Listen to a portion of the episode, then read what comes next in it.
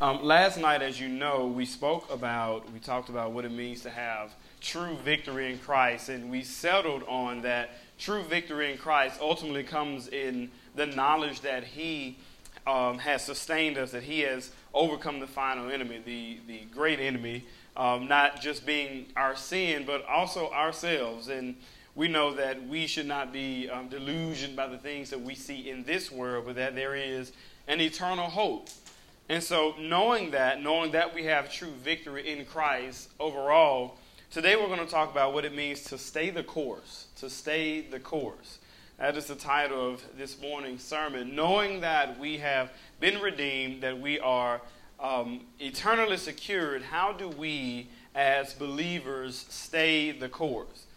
And so, you know, what a wonderful way to start a D-Now sermon by mentioning the 5 points of Calvinism. So if you don't know the 5 points of Calvinism, I am Reformed, by the way, like severely Reformed. So those 5 points of Calvinism are total depravity, unconditional election, limited atonement, and irresistible grace and perseverance of the saints.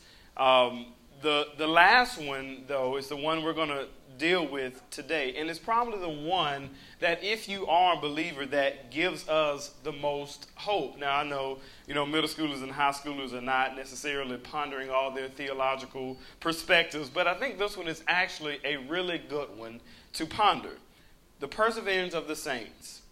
And what it means is that those of us who are saved, those of us who are redeemed by God, will stay in the faith. That is what it means. Now, while this is comforting, it is also one of those things that identifies a false conversion in someone's life. It's one of those things that people wrestle with, where I knew some people that were in the faith for a number of years and then they backslid. Well, there's no such thing as an individual backsliding. In fact, the only time backsliding is mentioned in the Bible is in reference to Israel's rebellion. So there's no such thing as you being a believer and then not being a believer. The most common occurrence is that the person was never converted in the first place. If the promise of the Word of God is that those of us, as the song just said, who belong to Him cannot be taken out of His hand, then that means that anyone who can be taken out of His hand was never in His hand. So then it does make us all have to look a little bit introspectively and assess our lives to ensure that we are, in fact, in the faith. In fact, we are actually commanded in the Scripture that we should examine ourselves, and that examination is to make sure that we are really believers, that we are really in the faith. Now, performing these types of self-examinations are not the means of our salvation, but rather they are the tests of our salvation. So the question is, how do we stay the course? That's the task. So we're going to look today at Colossians chapter 2, and we're going to start in verse 4 to understand what it means to really stay the course. Colossians 2 and 4. All right, I say this in order that no one may delude you with plausible arguments. For though I am absent in body, yet I am with you in spirit, rejoicing to see your good order and the firmness of your faith in Christ. Therefore, as you received Christ Jesus the Lord, so walk in Him, rooted and built up in Him and established in the faith, just as you were taught, abounding in thanksgiving. See to it that no one takes you captive by philosophy or empty deceit, according to human tradition, according to the elemental spirits of the world, and not according to Christ. For in Him the whole fullness of deity dwells bodily, and you have been filled in Him, who is the head of all rule and authority. In Him also you were circumcised with a circumcision made without hands, by putting off the body of the flesh by the circumcision of Christ, having been buried with Him in baptism, in which you were also raised with Him through faith in the powerful working of God, who raised Him from the dead. And you who were dead in your trespasses and the uncircumcision of your flesh, God made alive together with him, having forgiven us all our trespasses by canceling the record of debt that stood against us with its legal demands. This he set aside, nailing it to the cross. He disarmed the rulers and authorities and put them to open shame by triumphing over them in him. Let's pray. Lord God, this is an amazing time to share the word, but it is also an amazing time, God, for us to perform these self-examinations, God, to really put our faith to the test, to listen to the word and hear what it means to be a believer, what it means to be secure in you, God. If there's anybody in here who doesn't know you and is under the illusion of faith, God, we don't want them to be duped. We want them to know that they are not in the faith. But God, if there are people, and I know there are, who are in the faith, we want them to be reaffirmed and find comfort in knowing that their eternity has been secured and fixed in you. And that because we are believers, you are giving us a course, and we must do everything we can diligently through the power of the Spirit to stay on that path. In Jesus' name we pray. Amen. And so as Paul writes here, he writes his letter to the church at Colossae, and there are some things that he is obviously trying to combat as he's writing here. So there had been this influx of people who were subscribing to something called Gnosticism. And, I know that may not be something you all know about, but you have heard the word before. It's one of those words that we're probably pronouncing wrong because we pronounce it agnostic, but the G is silent in the word Gnostic, so it's probably agnostic. I'm probably the only person in the world who pronounced that way, by the way. But it is this idea that there is some being that created everything, that we are the product of some kind of creator, but that creator cannot be fully known or revealed. And so they subscribe to what is known as the Gnostic gospel, and it was actually spreading around in this area. And Paul knew and identified the fact that this was a false gospel, but that it was also a threat to people in that community who were actually believers. He says that he is saying this in order that no one may trick you, but he says that no one will trick you with arguments that seem reasonable, arguments about the faith that seem plausible.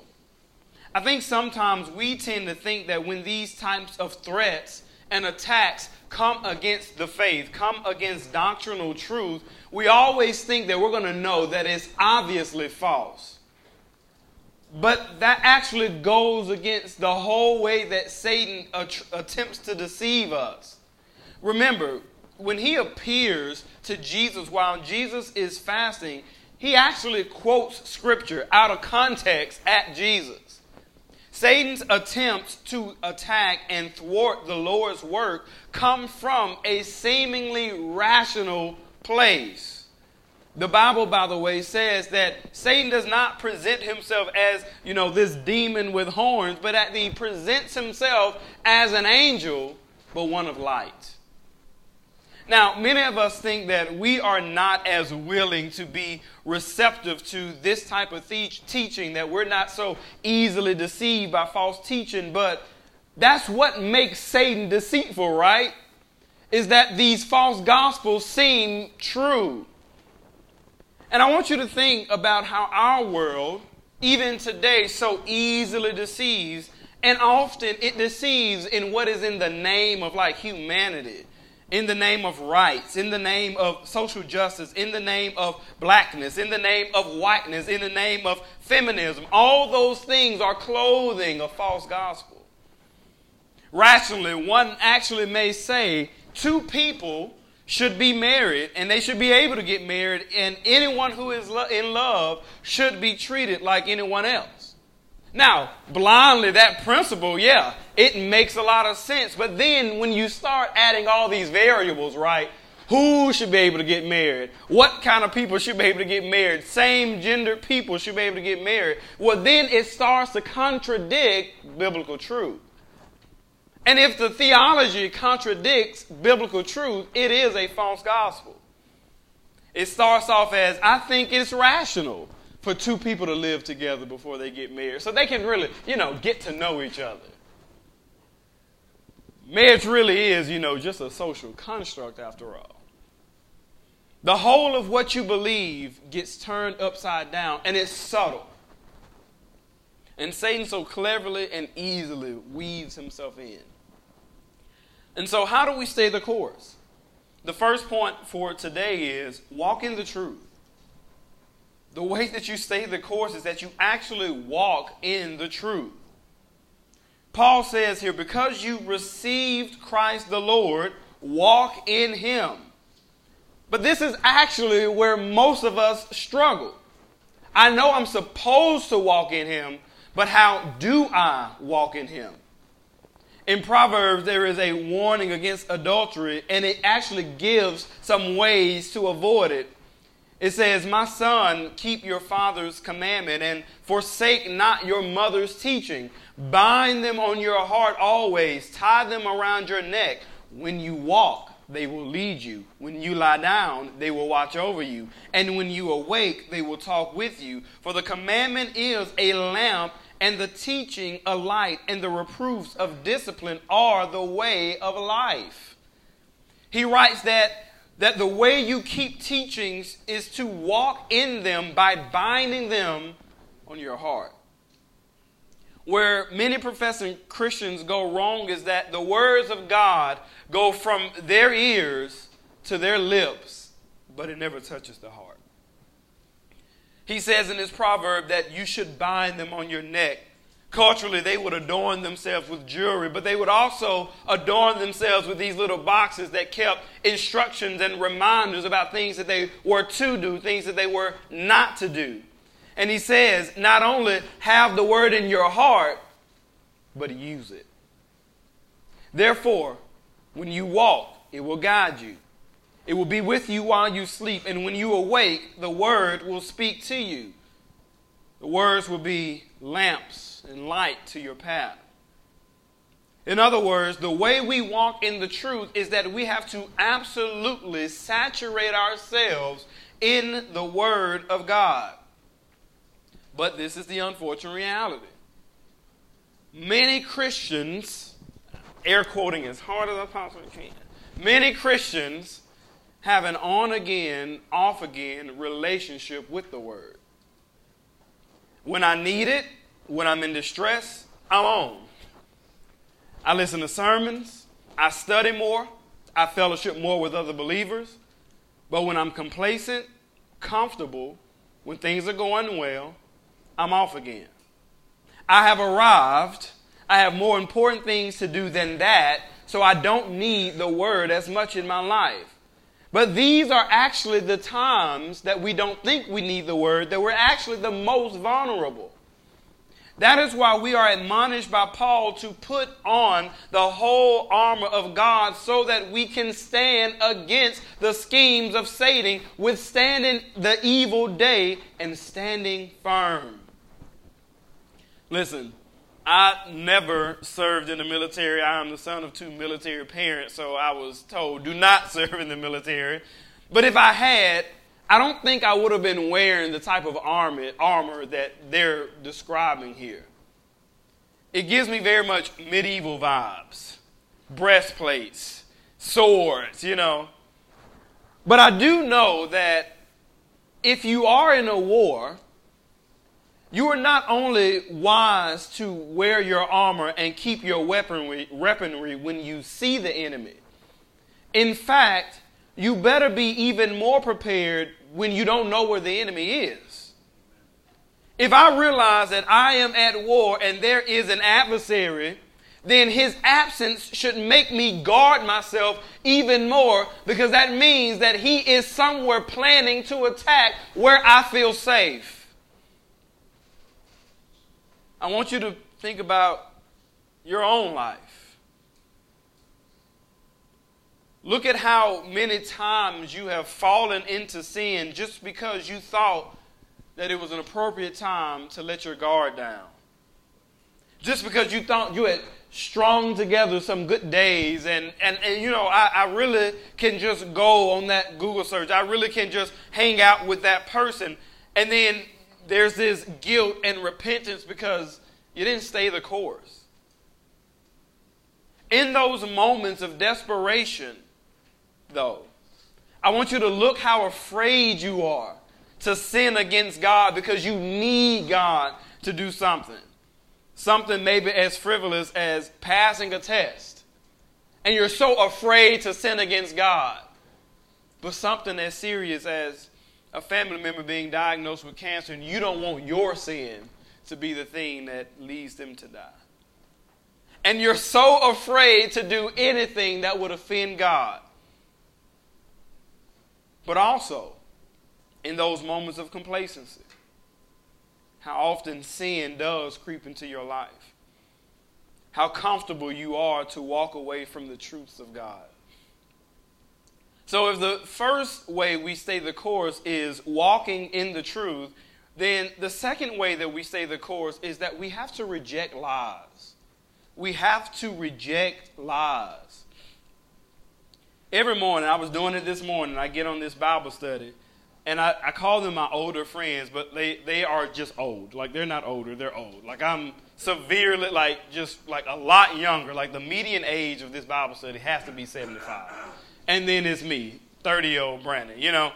And so, you know, I was on this morning on the way here, we Zoom, and it's like 25 of us a lot. And because they're older, they get some, you know, they all have landlines, of course, you know, because they're all over 75. Y'all probably don't even know what a landline is, but they have landlines. And if you don't know anything, I used to be a banker. One thing that happens with people who have landlines, you almost always know they're old. And so they're always like these money-grabbing schemes, and they call people's landlines because they know some old person's going to answer. And they always pretend to be like this person's grandchild or something, like, hey, this is your grandson. I know I sound a little weird. It's because I was in a car accident and I'm in jail. And it's like, I need you to go get 1,000 gift cards from Walmart and come bail me out of jail. Like, makes no sense whatsoever. But these are the schemes, I'm telling you. And so one of the guys, Doug, who is in his late 70s, got a call. And it was exactly just like that. Like, this guy called him, said he was his grandson. Problem is, guy had a Hispanic accent.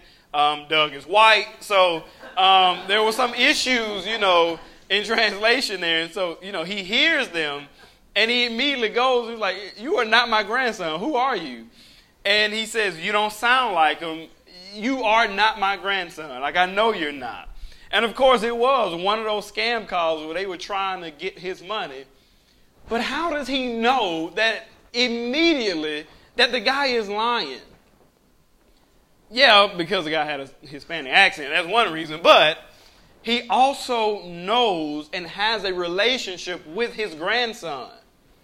He knew him, and that knowledge of him was preventing him from believing a lie. On our journey, we are going to hear and be told so many lies regarding the truth, regarding the Bible, and it's not always as easy to distinguish between what is true and what is a lie. And Paul says that we should not be taken captive by these types of lies and false truths, and we have to see to it that we don't. Well, how do we do that? To start, do you actually know the Lord? The way Doug knew his grandson and had a relationship and could distinguish his voice from anybody else's, can you distinguish the truth and the voice of God from every other false gospel? Why is that important? Because the Bible actually tells us that the real true believers, no matter how much Satan tries to deceive us, that we actually can't be fooled. That the real believers actually cannot be deceived. He says that Satan would, if he could, fool and deceive the very elect. The problem is that he can't. Jesus also says that his sheep know his voice, and another shepherd, they're not going to follow. He also says that there are many antichrists who are gone out, and they would try to lead the elect astray, but are going to be unsuccessful. So that means if I am in right relationship with Jesus, then the first sign of sin, the first sign of a false gospel should make me think, no, that's not my shepherd. No, he wouldn't say something like that. We have been told to hide the word in our hearts so that we would not sin against it. So while your tattoo verse may look cool, is it actually tattooed on your heart? A casual relationship with Jesus doesn't exist. It just doesn't. And I've heard people use terms like nominal Christians. That's an oxymoron. There's no such thing as a nominal Christian. So how do we get to the point where I can walk in the truth, know the word to such a degree that I can distinguish between the truth and lies? This third and final point, you have to develop good spiritual habits. It's simple. You have to develop good spiritual habits. The most common reason for spiritual immaturity, and it doesn't matter the age of the person, it doesn't matter if you're old or you're young, the most common reason for spiritual immaturity, whether the believer is old or young, is that they do not have good spiritual discipline. Spiritual disciplines, best way I can describe it, are like workouts for your spirit. It's conditioning for your walk with the Lord. And where most people suffer is that when they are attempting to walk out their relationship with God, they're actually just spiritually weak. They have not built up strength in the faith. So I mentioned yesterday, I get up every morning at 3:30 in the morning. Austin mentioned he got one of my very early morning texts because I have no gauge of what time it is ever in the morning. But more importantly than me getting up and working out my body, the first thing I do consistently every morning is I wake up, first thing I do is pray. I just pray. Because I just went unconscious for like 4 hours. I had no idea what was going on in my life. Anything could have happened, but God preserved me, so I'm just thanking him. And I ask him every day before anything, just make me better than the day before. I am full of sin. I sinned the day before. Just make me better today than the day I was, than the way I was before. And right after that, I started listening to a sermon, and lately I've been listening to Alice the Beg like every morning, and I fill it up with some other people. But there's nothing better. If you don't know who Alice the Beg is, he's a Scottish guy. He's in Ohio. It's a great accent to hear when you're in the mornings, like lulling you right into all this gospel truth. And then right after that, I do a few devotional reps. I've been going through the book of Psalms through a church called Doxa Church in Madison, Wisconsin. I listen to that. And then when I get done with that, I close it out by journaling. And about that time, it's about 6 o'clock now. Oh, and by the way, I do workouts in between that time. But this is the thing. I want you to understand this. I don't do any of those things because I'm this super pious dude. I don't do any of those things because I'm like super righteous and me and the Lord are like really tight and I don't deal with anything. I actually do it because I'm an incredibly weak man. I do it because my natural self is so sinful that my flesh and my thoughts and my heart is so dark apart from him. It is so at odds with God that if I don't strengthen my spirit, I'm certain to atrophy. Now, if you ask me, I would tell you that there are many mornings, almost every morning, I don't feel like doing any of that stuff. Most of the time, I feel like just listening to like a Patriots podcast or doing something else frivolous, like doing something that'll really get me going. Most of the time, I don't want to listen to a sermon. I don't want to pray. I want to do a devotional. I want to journal. And a lot of times, when I don't feel like doing it, it feels moot. But this is the thing. My relationship with God is not predicated off what I feel. It is based on what I know. And if I got the same discipline to get up and go to the gym even when I don't feel like it, I'm still seeing the results. If I commit myself to these spiritual disciplines, even when I don't feel like it, I'll still see the results. I don't feel like it, but it doesn't mean that I'm not being sanctified. So when we study, when we read, when we pray, if you have to commit yourself to do it and force yourself to do it, and you feel like it is such a struggle, there will be results. And it will grow to the point that you can almost feel yourself slipping when you don't do those things. And so my question for you, and you should probably ask yourself this question: what are your spiritual disciplines? What do they look like? Do you think there is a direct connection to your attempts to remain on the journey and in the course, and also the amount of sin that creeps into your life? Can you look back at a disconnection between your spiritual disciplines, between your faithfulness to the scriptures?